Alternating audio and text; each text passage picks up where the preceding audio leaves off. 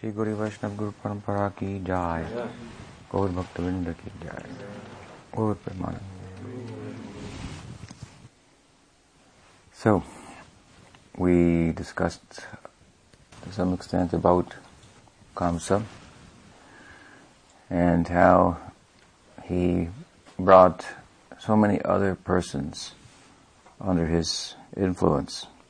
Not only demonic persons he brought under his influence who became part of his gang of hoodlums, but uh, also pious people were under his influence in the sense that he, he ruled over them, his own, his own father, we were saying who was pious and, and a devotee, Vasudev and Devaki, who were devotees, they, they came under his influence, imprisoned as they were, and it was quite a tyrant, and um, his rule was really a, a reign of terror, and even the nearby. And while he resided in Mathura, the various suburbs and villages and whatnot were all paying tribute to him, paying taxes to him. And so it happened that after Krishna had been born and was taken to Gokul by Vasudeva and exchanged for the daughter of Jashoda. Of course, as we know, first a son was born to Jashoda, and then, like uh, the shadow, when shadow follows a person wherever they go, a daughter, like attached to Krishna, like the shadow, followed. But in the joy of the birth of the son, which is what everyone was wanted, a, son who would be the heir to the throne of the cowherds. Um, celebrations ensued and so forth, and the maternity ward was was closed, and Mother Yasoda dozed off, and and that, for that matter, by the arrangement of that shadow of a girl that follows Krishna wherever he goes, with the name of Yogamaya. So when Vasudeva came, he only saw the daughter, exchanged the son for the daughter, and Devaki Nandan, Krishna, who is the son of Devaki, who is a is an expansion of Yashodanandan, Swayam Bhagavan Krishna, technical theological point. Most of you are probably familiar with this, but Krishna of Vrindavan, he is the original Krishna. And then there are many different expansions of the Lord. So Vasudeva Krishna of Dwarka is one such expansion. And he merged back then into Nandanandan Krishna, Yashodanandan Krishna. And the child was taken, the daughter was taken to Mathura. And then it was announced to Kamsa that a daughter had been born, which would have been the eighth son. Six sons were born, and one appeared to be a miscarriage, who was Balaram, who had entered the womb of Devaki to make preparations for Krishna's appearance.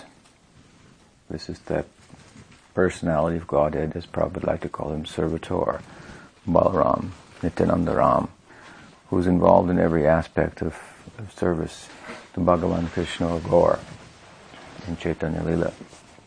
And then he was transferred to the womb of Rohini and took his birth secretly there in the Braj.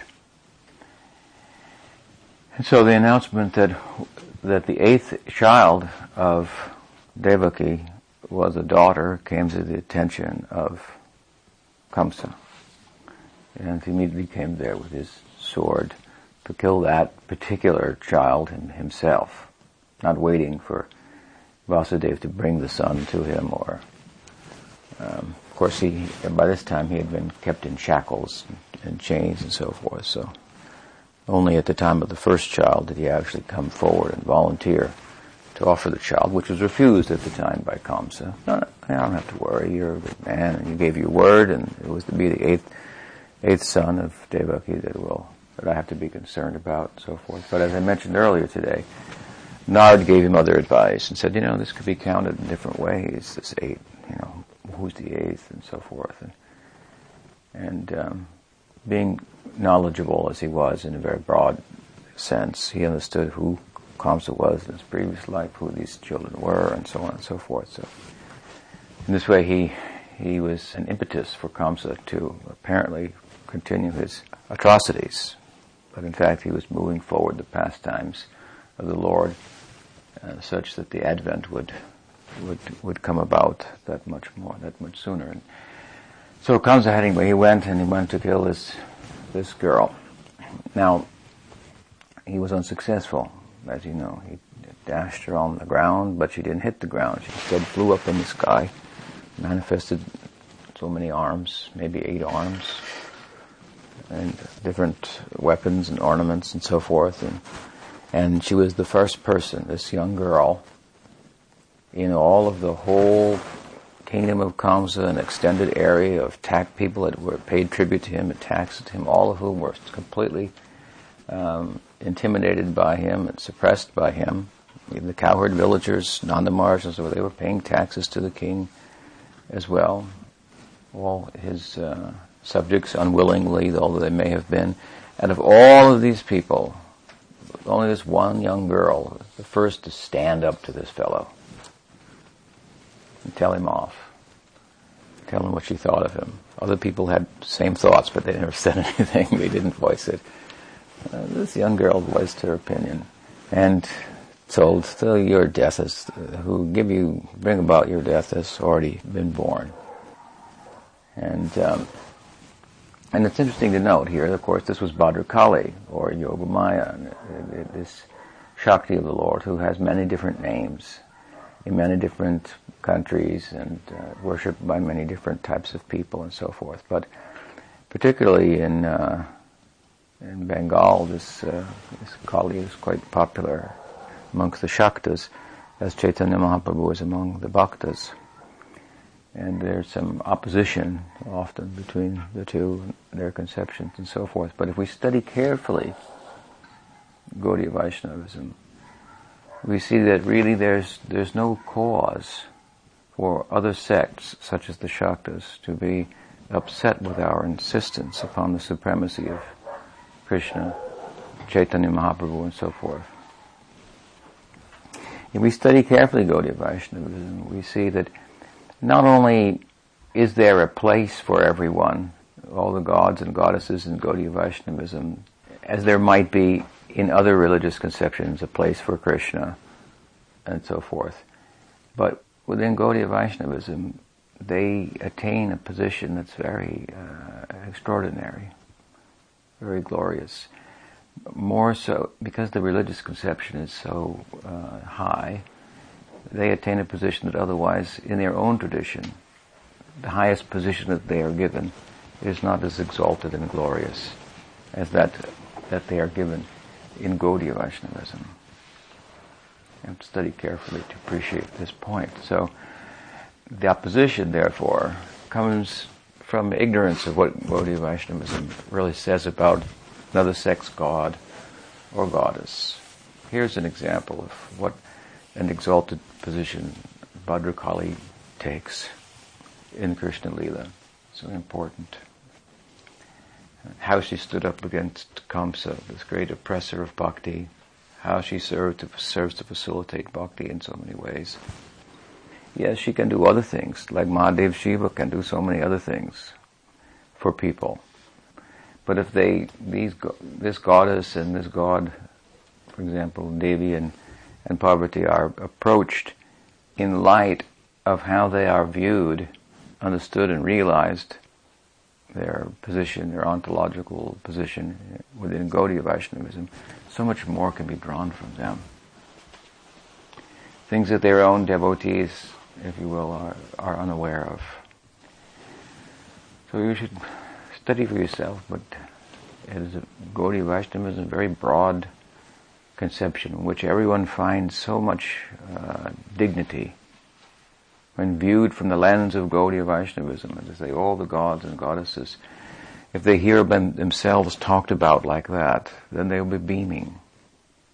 Their own followers couldn't think of such things such w- ways in which to compliment them.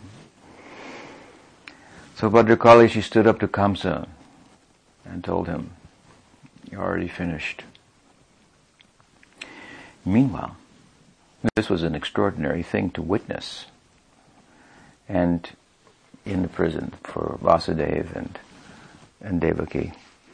And one uh, servant of Vasudeva, who was known to Nanda Maharaj, Nanda Maharaj and Vasudeva, they were brothers, half brothers.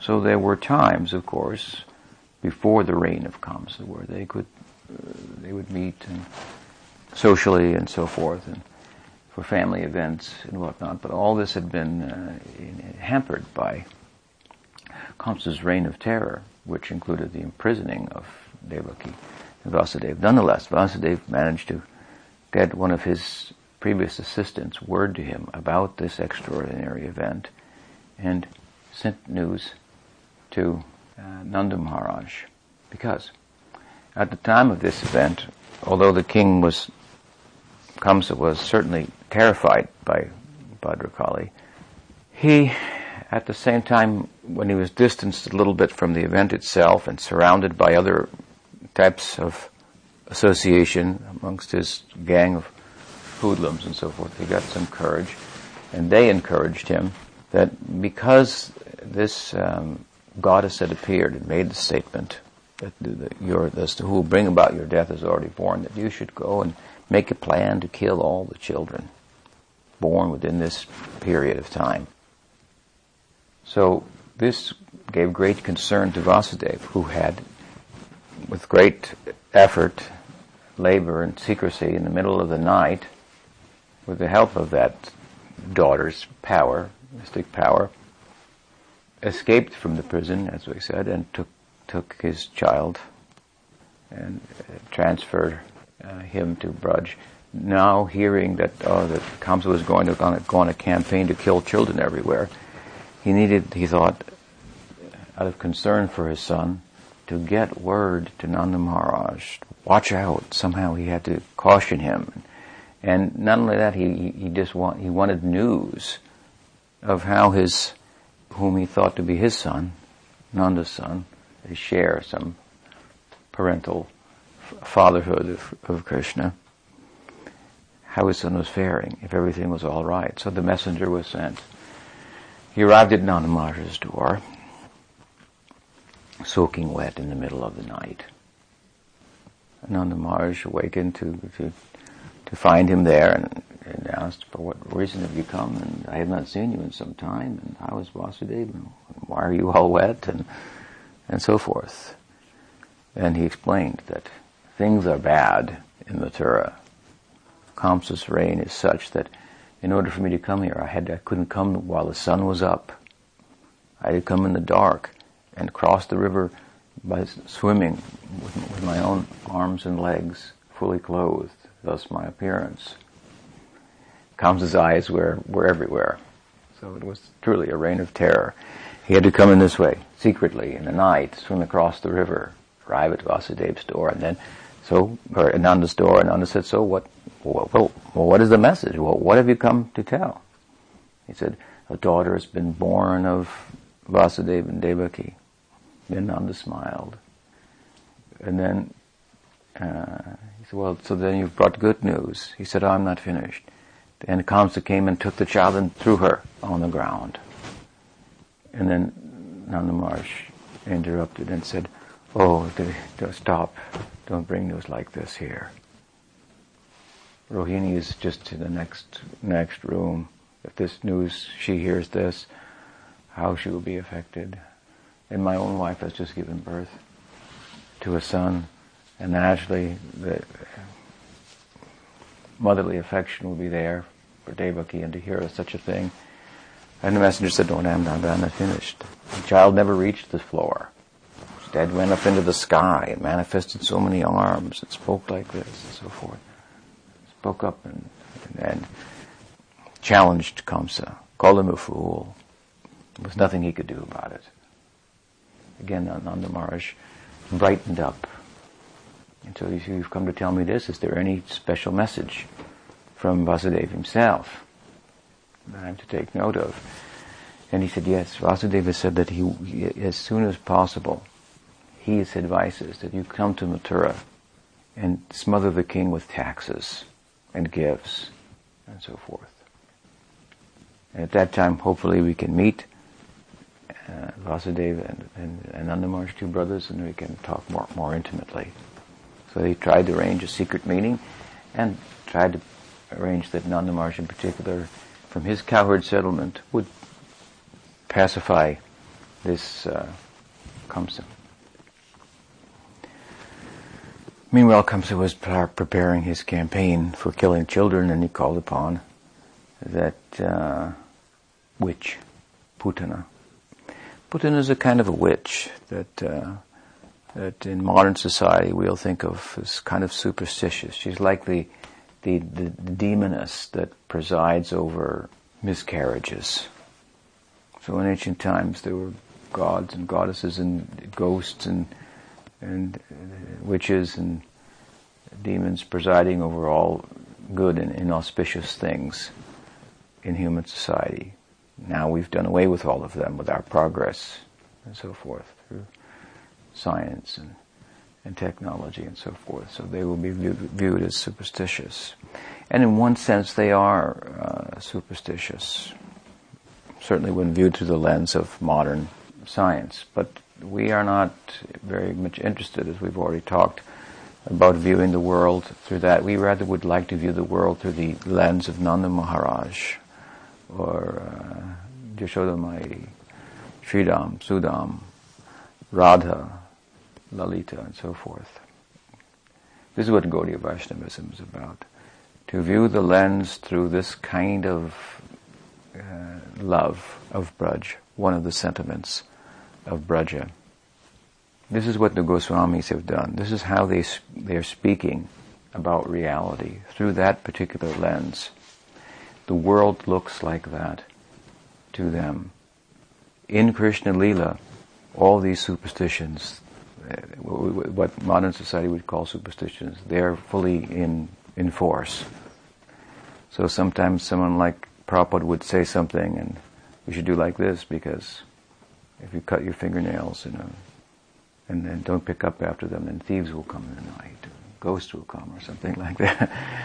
These kind of superstitions, they, they, they, the one hand, through one lens they'll be superstitions, but through the ultimate lens to view reality, that of, of selflessness and the full giving that the Braj is about, then all these things are in, in vogue. They're all a reality. Do you understand? In Krishna Lila, you'll find all these things. So we should not dismiss them entirely, by any means. We should understand them through the lens of the Leela, where we want to enter. They don't perhaps have as much value or pertinence uh, to our life viewed as it is through another lens. We're trying to change the prescription on our glasses that we can see through the eyes of love. Premanjana churito bhakti vilochanena sandasareva hridayeshu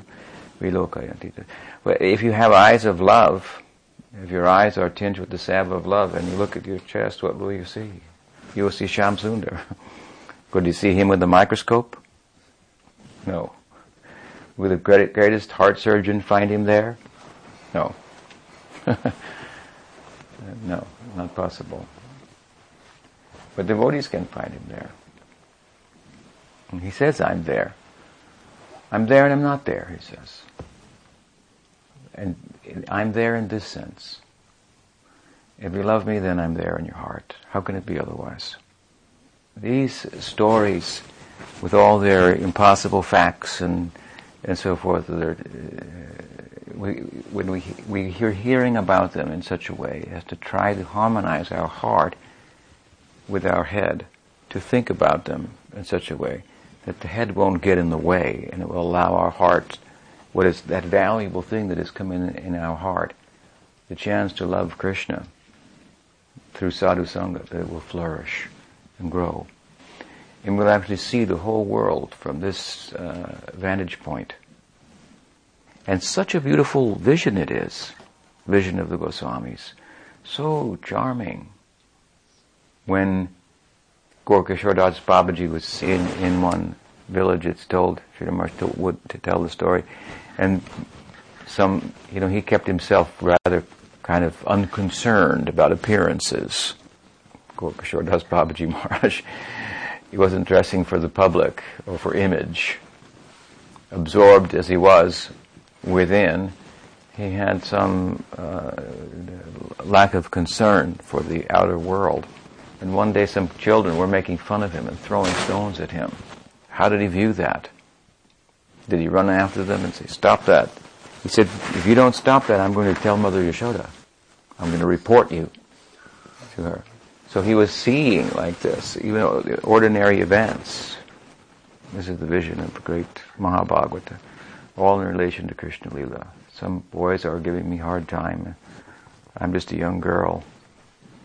They're harassing me. I'm going to report them to Mother Yashoda. She's the queen of the, of the, of the whole village of Braj. So to see the whole world in this way is such a happy vision and so so safe.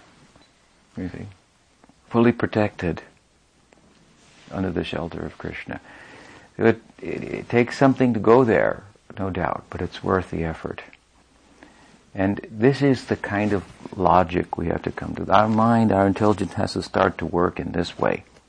The little enthusiasm, a little faith, keep good association, it will grow. We, we, we become interested in Gaudiya Vaishnavism such that our our head will start to think in relation to Gaudiya Vaishnavas and find kind of the logic of love to support the budding love and sentiment for Krishna that's developing in our heart.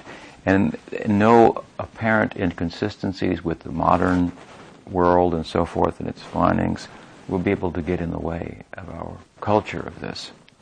After all, you take your choice what lens you want to look at the world through.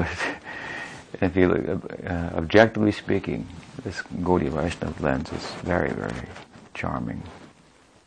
How it turns the world into something very happy in every respect. Vishwanath said, Vishvam Purnam Sukhayate turns the whole universe into, in abode, into abode of happiness.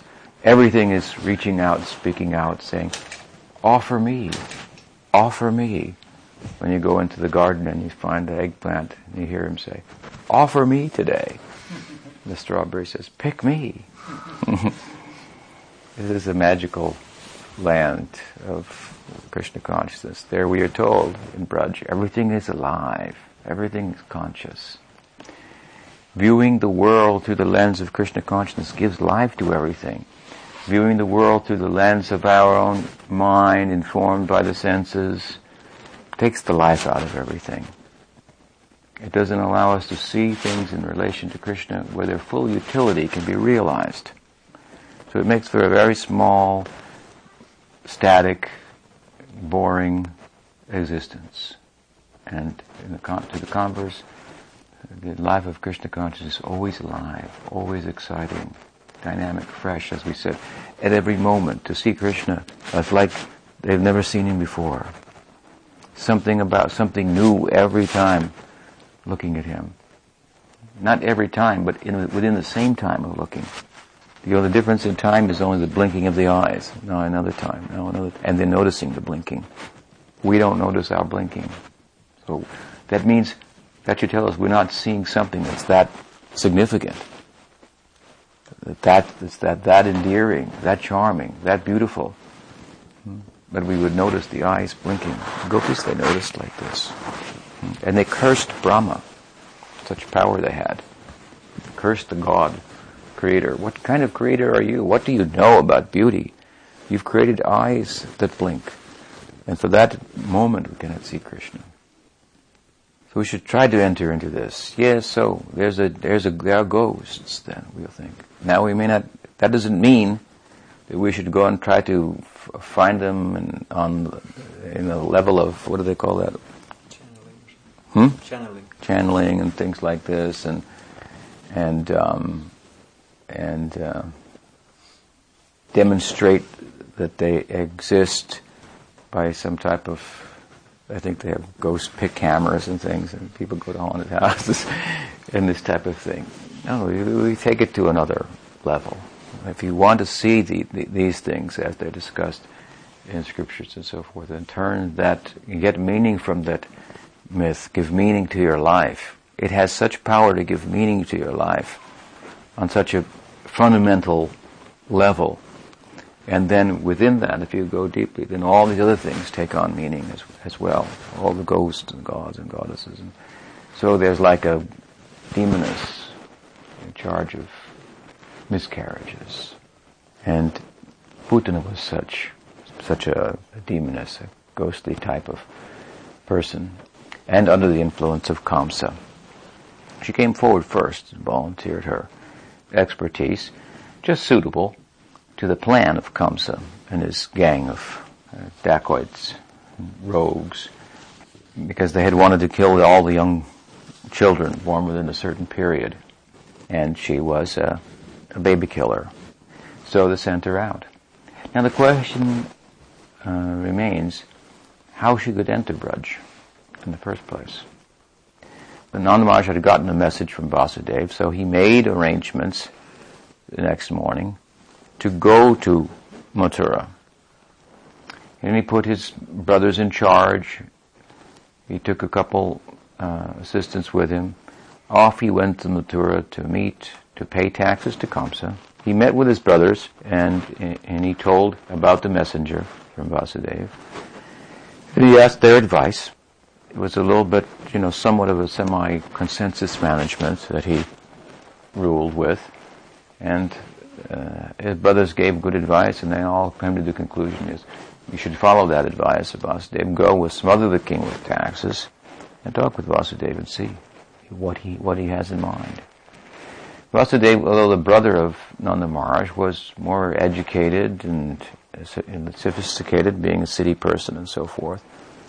So they were curious to hear what, what, what, it was he had in mind, and he had sent a messenger and so forth. So off they went. So father is away from home, and the young child Krishna had just been born, practically. At this time, Putana came. Now, how could you how could you get there? How could you enter there? After all, it's Vrindavan, and so how could you come and threaten Krishna? Well, actually, the answer is that this Yogamaya made an arrangement to allow her to enter to facilitate the pastimes of Krishna. And for that matter, by her arrangement, she had been killing young children outside of the Braj, unbeknownst to her, in families where those children were opposed to Krishna, to the idea of Krishna consciousness. So in a way, she was inadvertently, un, even unbeknownst to her, by the trickery of Yogamaya, had been doing some some service to Bhagwan. So that's how she got in to the Braj. And so with all of these demons, how, otherwise how can they how can they come there? It's a safe place. So this way she came, and she came. Of course, she was quite ugly and uh, matted locks, and she was described in different ways in different Puranas and writings of the Goswamis and so forth, but not a very becoming lady, living as she did on the blood of young children. And uh, she had also the power to assume whatever form she liked. And you could imagine she had to do this quite often to be in her profession, to get inside and steal children from the cradle and so forth, going un- unnoticed. So she made herself appear like a goddess, like a beautiful, uh, eternally youthful woman and this way she, she came into the village and the attendants in the house of, of Nanda Maharaj, Nanda Maharaj was out, so they were paying close attention, and he had given some warning, like, there's trouble in the air. We've got some news from Vasudev. He's called me. I'm going. So keep a careful watch on everything.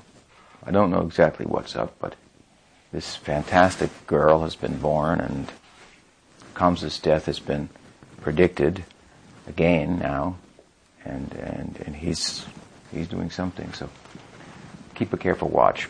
But somehow this girl just Putana just came right through because she made herself so beautiful, and she appeared so mu- with so much affection for Krishna. So appearances can be deceiving. Rupa Goswami has advised us like this, actually, in Bhakti Rasamrita Sindhu. Chaitanya Mahaprabhu and Shikshastakam prayed that his body would be decorated with symptoms of love. When he said, Nayanam galadashu daraya baranam gadgadaya rudaya gira pulakar nichitam vapukada tavanama grahane bhavishyati. When will there be tears coming from my eyes and my hair standing on end? And when will my voice stammer, choke, choked up when I chant the name of Krishna? This is Bhava Bhakti. These are Sattvika Bhavas. Transformations of ecstasy appearing on, on the body of the devotee to decorate him. These are the real ornaments of devotion. In Bhava Bhakti, Rupa Goswami cites from the Tantra, a couple of these symptoms will appear in, in small degrees from time to time in Bhava Bhakti. Bhaktivinoda Thakur comments that these three in particular that Mahaprabhu prayed for, tears, hair standing on end, and choking of the voice, these three will appear in Bhava Bhakti and in small measure from time to time.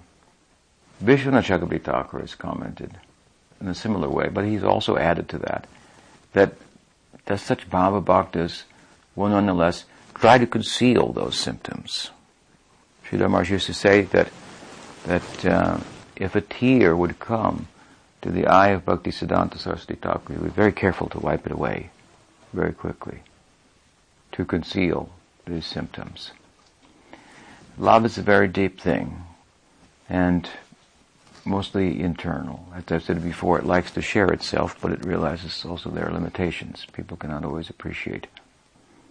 So it's somewhat of a, of a private affair. At the same time, these symptoms are not entirely uncommon. For example, if you get in, into a fearful situation and hairs, you can get goosebumps. This, this means like hair standing on end. And if you hear uh, in a particular situ- situation about the loss of someone, or you can cry, you can cry out of material joy, you can cry out of material distress, and so forth. One can lose one's voice and just have, just have, be speechless, like voice choked. These are, as for all, after all, what they're talking about is transformations, material transformations, the cause of them. Now, that is one thing in material life, and another thing in spiritual life. But the dynamics of how they take place are, are pretty much the same, the mechanism and so forth. And they can be imitated, and some people do imitate them. And apparently, particularly during the time of Bhakti Saraswati Thakur's campaign, many people were imitating like this. Sridhar Maharaj once told the story of how he had gone uh, to a kirtan at a temple where one famous Babaji, who everyone was had considered to be a Siddha Purusha, a perfect devotee, was present.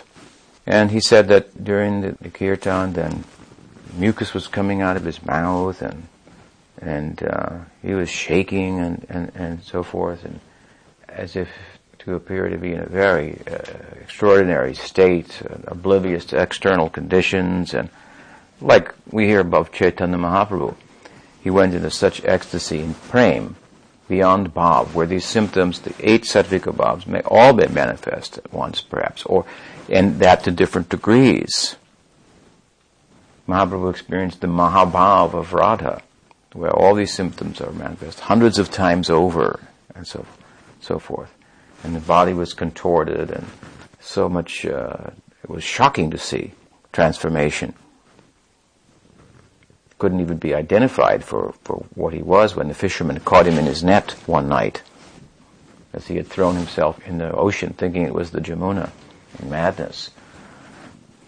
So some extraordinary kinds of symptoms were coming in this, this fellow. And Sridhar was mentioned that he approached him at this time, and he asked him, it was the Gaur Nitai temple, he said, which deity is Chaitanya Mahaprabhu, which is Nityananda Prabhu. He said, oh, this one is Chaitanya Mahaprabhu, and this one is Nityananda Prabhu here. And he spoke to him like this. And Sridhar Maharaj took note. He said, how someone can be in this, and they're all saying he's in, he's in the Mahabhav now, and of Radha, and he's tasting this, and how he can be in that state, and then in one moment he's just talking to you like an ordinary person.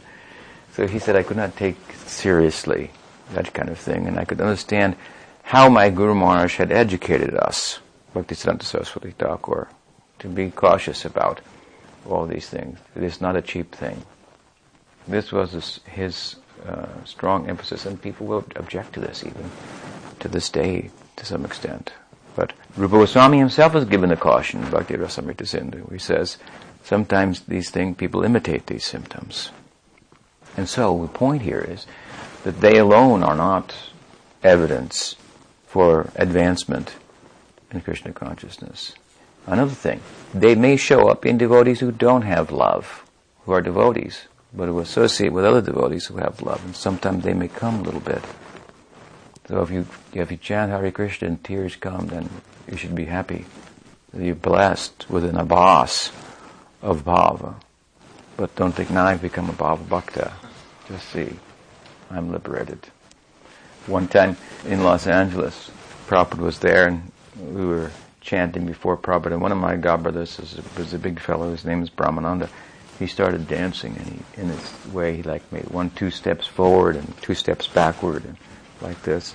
And other devotees were, were following him. He kind of had to when he started moving. He was a big, big guy, so he kind of had to move with him or get out of the way. So he was dancing like one, two steps towards the Vyasasana, and he had it done. He was a sannyasi like this, and then two steps back. And, and uh, Prabhupada looked, and afterwards, Prabhupada said, I saw Brahmananda in the kirtan, and I thought, he's got the bhav. And then I, then he said, then I knew, oh, it was just a concoction. Not it was not, it was not, it was bad or anything, but so there'd be uh, dancing in kirtan.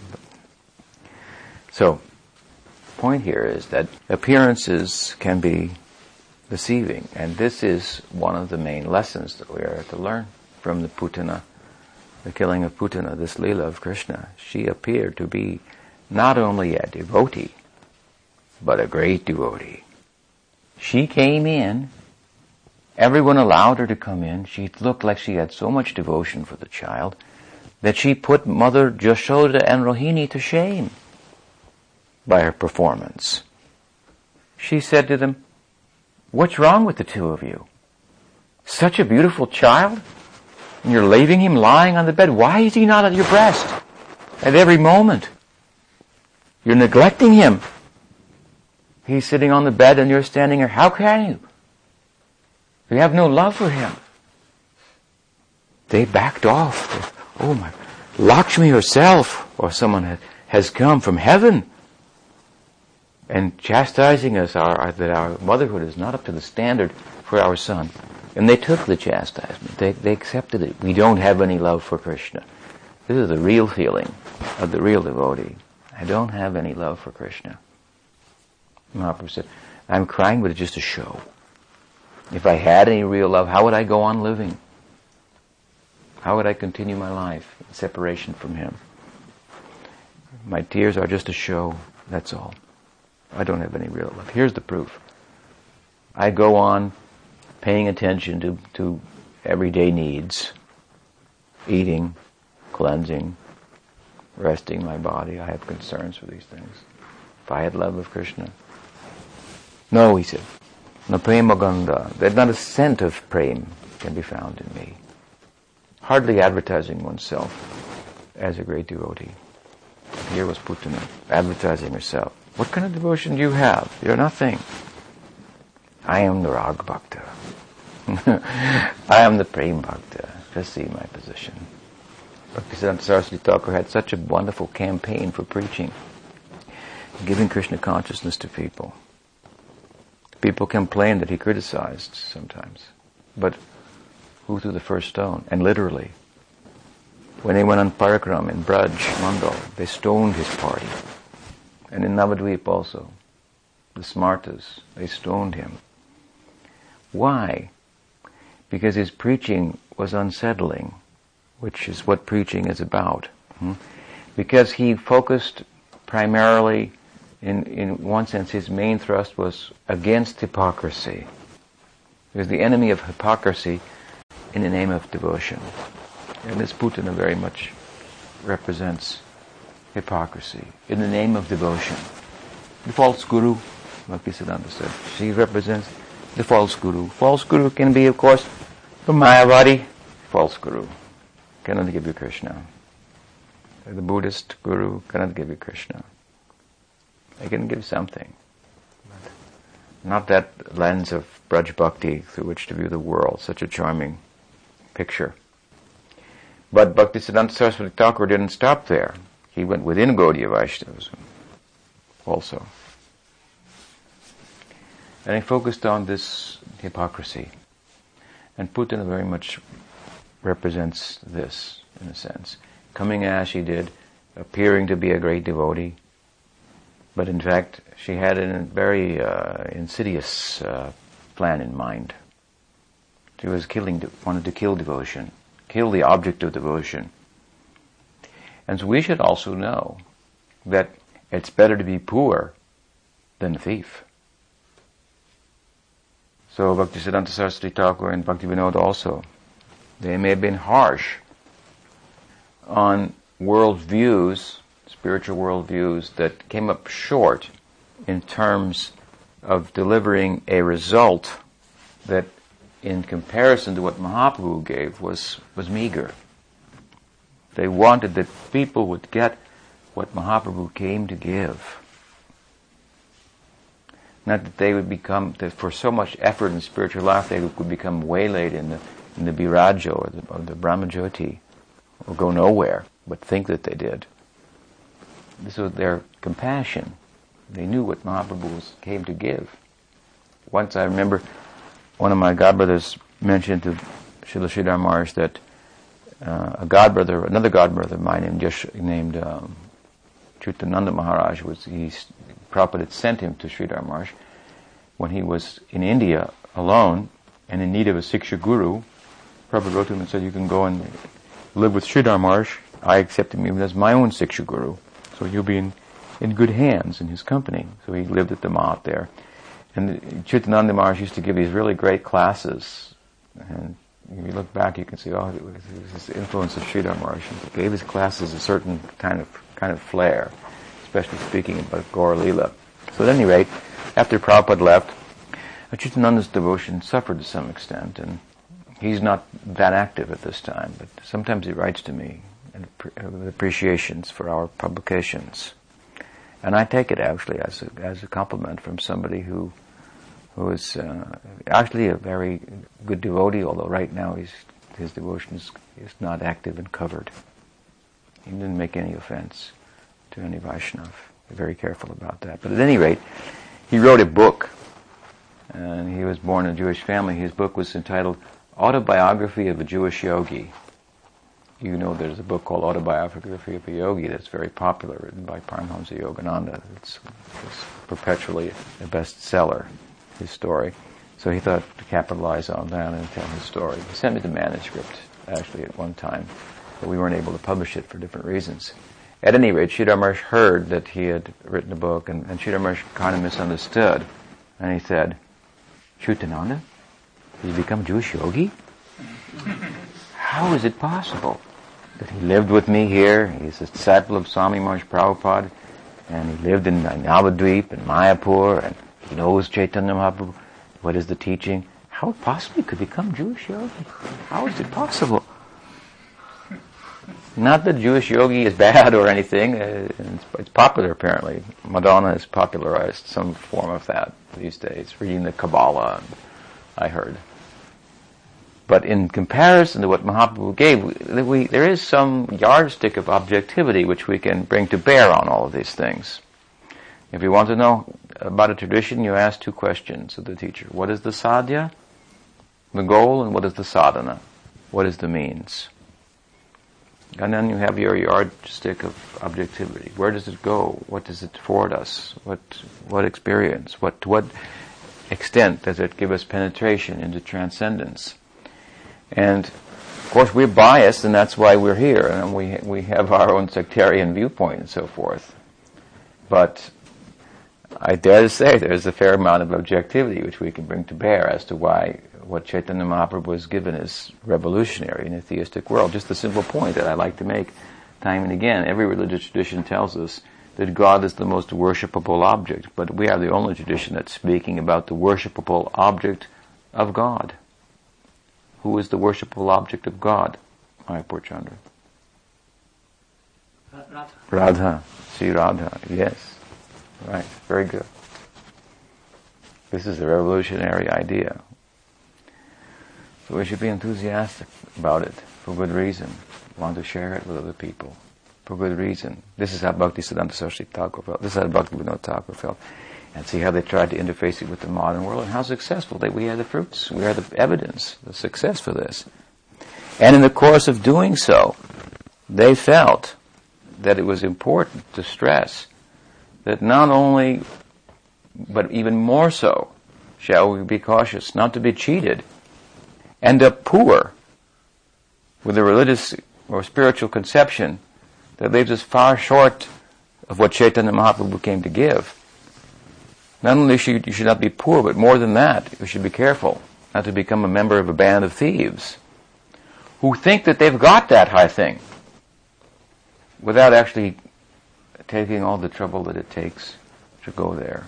All the patience, all the trials, all the tribulations.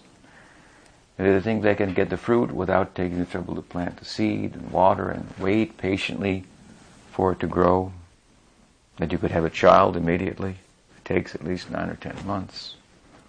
All good things take some time. Yes, Bhaktisiddhanta Saraswati Thakur spoke strongly, but we see behind that was a concern that people would get the uh, pure idea of, of Bhakti Vinod Parivar that Chaitanya Mahaprabhu came to through Bhakti Vinod came to give in a big way to, to send beyond the limits, the boundaries of India and so forth, as he did. No, no, you should be so proud to be members of the of the Parivar, the family of Bhakti Vinod, in the sense of which Bhakti Siddhanta Saraswati Thakur was a member and talked about it, and gave the name Bhakti Vinod Parivar. So proud. What courage Bhakti Vinod had. What what standing in Gaudiya Vaishnavism to take on the task of interfacing this tradition with modernity. Now, if you look at some of the things he said and the way he did it, you might find, hmm, I don't know if that works that well. Exactly. Like, for example, once he wrote about the Das Avatar, you know, uh, Meena, the fish, and Kurma, the turtle, and Varaha, the boar. So, from aquatic to reptile to beast, then Narsingha, half man, half beast, then to what Parashuram, barbarian, uncivilized man.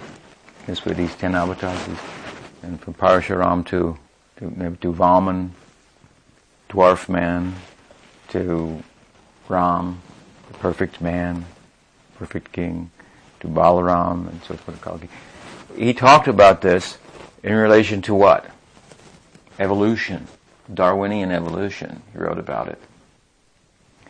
It's a kind of, it's interesting. As you can see, there's some parallel, but if you, if you get really into Darwinism and so forth, uh, certainly I'm not, but uh, you're kind of like, I'm not sure if it fits exactly how that works. But that he had the courage to talk about it like this and, and, and to and to take modern ideas and, and try to find any value in them and then apply them in Gaudiya Vaishnavism. In other words, he had such standing in the tradition that he wasn't intimidated by that and so forth. Just to go and hide in a cave and say, it's all Maya, the whole Western world is all Maya, and so forth. Our group has come and done this and given, given credibility to Gaudiya Vaishnavism all over the world. We're continuing in that way. Prabhupada was one, Angry one person who, like, even his hiccups are on tape, you know, and he was asked about everything, every possible thing. Now people say, well, I don't bother to ask my guru about those things. He's too absorbed in the praying bhakti and high things. But the fact that you ask him, he'll also say, yeah, sun, moon, closer, he'll come up with the same same kind of answers and for, the, for the most part about all types of things. As much as the teaching also comes through, as we've before, uh, a cultural filter of, of sorts. But our, we should be so proud to be members of Bhaktivinoda Thakur's family, what it has done, how, how courageous they were in Bhaktisiddhanta Saraswati Thakur to come and challenge the whole tradition, to give up hypocrisy, and live up to the ideals of Chaitanya Mahaprabhu, and, and question imitation uh, devotees and so forth. Oh, and they would call him, oh, he's a maid of Vaishnava Aparad, and so. I mean, if you look carefully at his criticism, there was a time when when people thought that because they are members of the family of Nityananda Prabhu over so many generations, that regardless of their character, behavior, anything, you would be do good to drink their urine if they said so. This was going on. This is Kali Yuga. I can say strong. This is the influence of Kali Yuga. That Gaudiya Vaishnava should come under such an oppression and a distortion. And he stood up against that. He stood up against Putana, the first agent of Kamsa. That if, if she is allowed to flourish, then what will, what will happen? Imitation devotee, what is it? Then that would be like a thief. Better be a poor man than a thief. If you're going to go and steal that prem, means without any qualification. Oh yes, the Mahaprabhu has come to give. He has no qualification whatsoever. He's giving to anyone and everyone. That's true. But what did he give to anyone and everyone? Nam Sankirtan, freely, to anyone and everyone. He told, as we heard the other day, talk Thakur Haridas and Nityananda Prabhu go door to door and preach this and encourage people to chant and cleanse their heart. Ceto Darpana Marjanam. He gave up a whole progression in the Shikshastakam. When Bhaktisiddhanta Saraswati Thakur was approached by some of his disciples who had a concern that after 10 years, the highest things, bhav and prem, were not showing up in them. He heard their concern. He said, Oh, I'm relieved to hear your concern. If you had told me, now after 10 years we're very happy that we're getting the prem, he would have said, then I would have been worried that you really don't understand what this prem is, such a high thing. We should understand what a high thing and not be discouraged by that. Think, I'm a member of this, this is my ideal to be any have any connection with that is is a glorious thing. Not that we will just collect lots of information from the scripture about high topics and talk about that, and people will think we are very advanced, and I think they are also just about to enter into the kunj of, of Radha any moment and so forth. It doesn't work like that. No. And that's why it's so good. That's why it's so high. That's why it's so valuable to be connected with that. Even in the smallest way, Bhaktivinoda Thakur said, in Navadvip, I've seen it. The Panchattattvas performing Nam Sankirtan eternally. And people may think that I'm important I have something to contribute. But I've had that vision and what I see myself as is a sweeper in front of the Sankirtan party with a broom, sweeping the street as they come in advance. And Bhaktisiddhanta Saraswati Thakur said, and I am a straw on the broom of Bhakti Vinod when Prabhupada, my Maharaj, once criticized some of his godbrothers, he said, oh, they're all bell ringers. Only. Only simply doing archan, bhajan, life.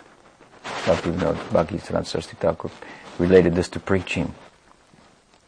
And Prabhupada was running the big printing press and distributing books everywhere and so forth. So at one point, of course, he was very even his criticisms, they were, they came as a reaction to less than supportive attitude on the part of some of his godbrothers for his efforts, which he thought were all just coming to him.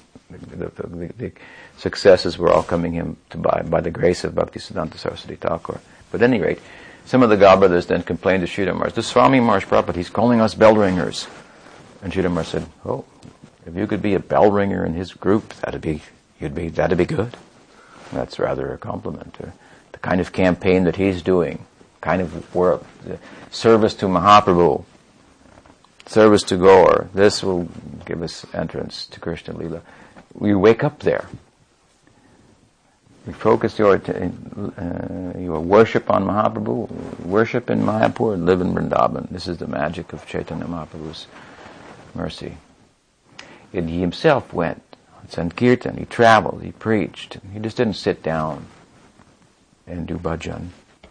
No, extensively for years he traveled and preached and, and taught us by that the importance of cleansing the heart, overcoming these anarthas and so forth. And this we should be careful about.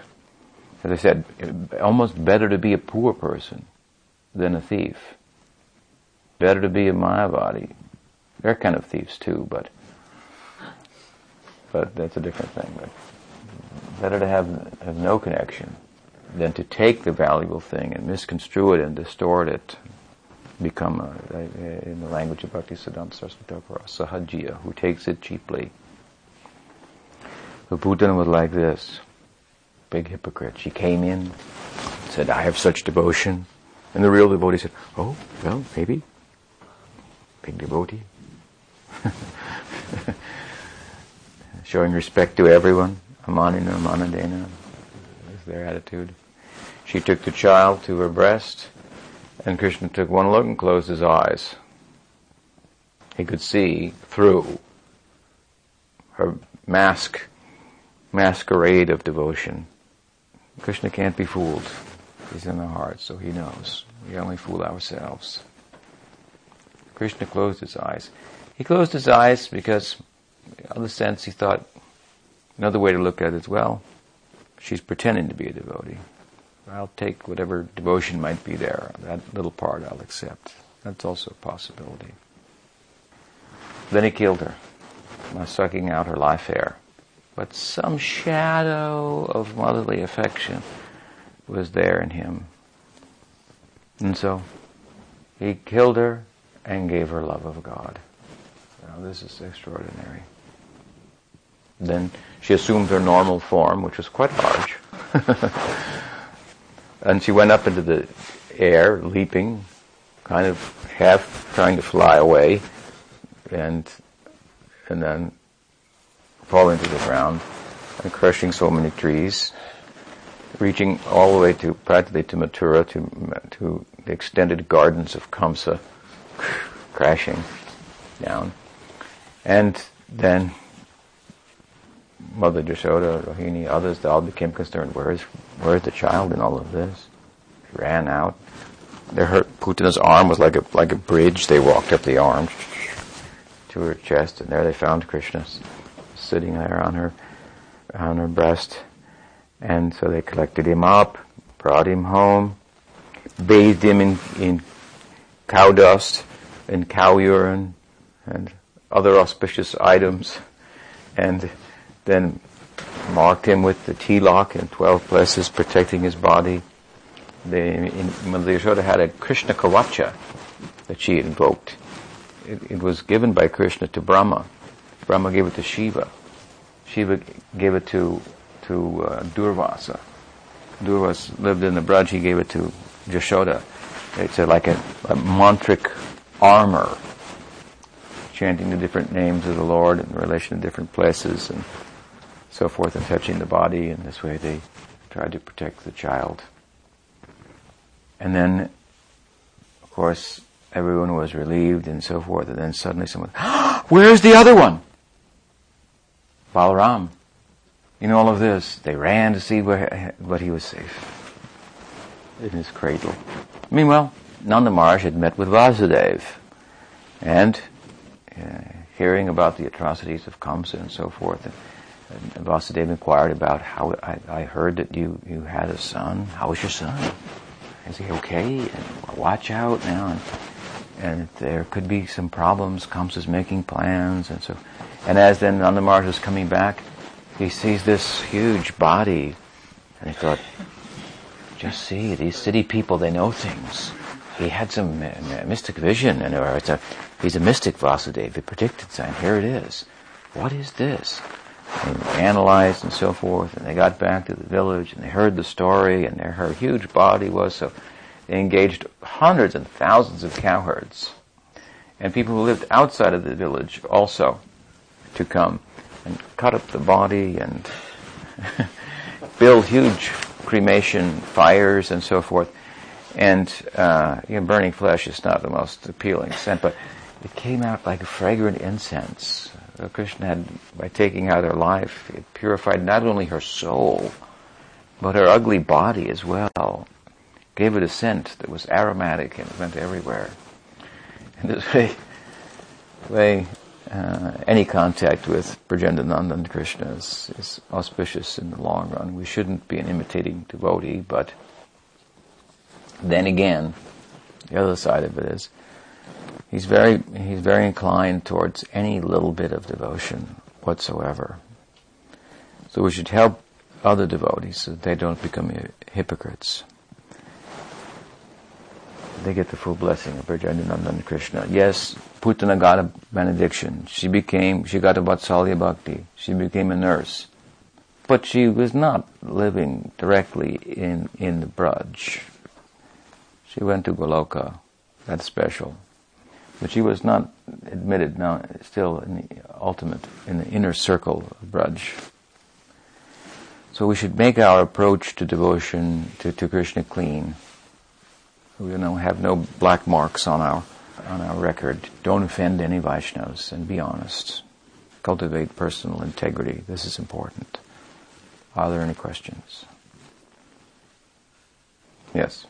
Guru Maharaj, I'm wondering about hypocrisy. You you mentioned that we have to be aware of that.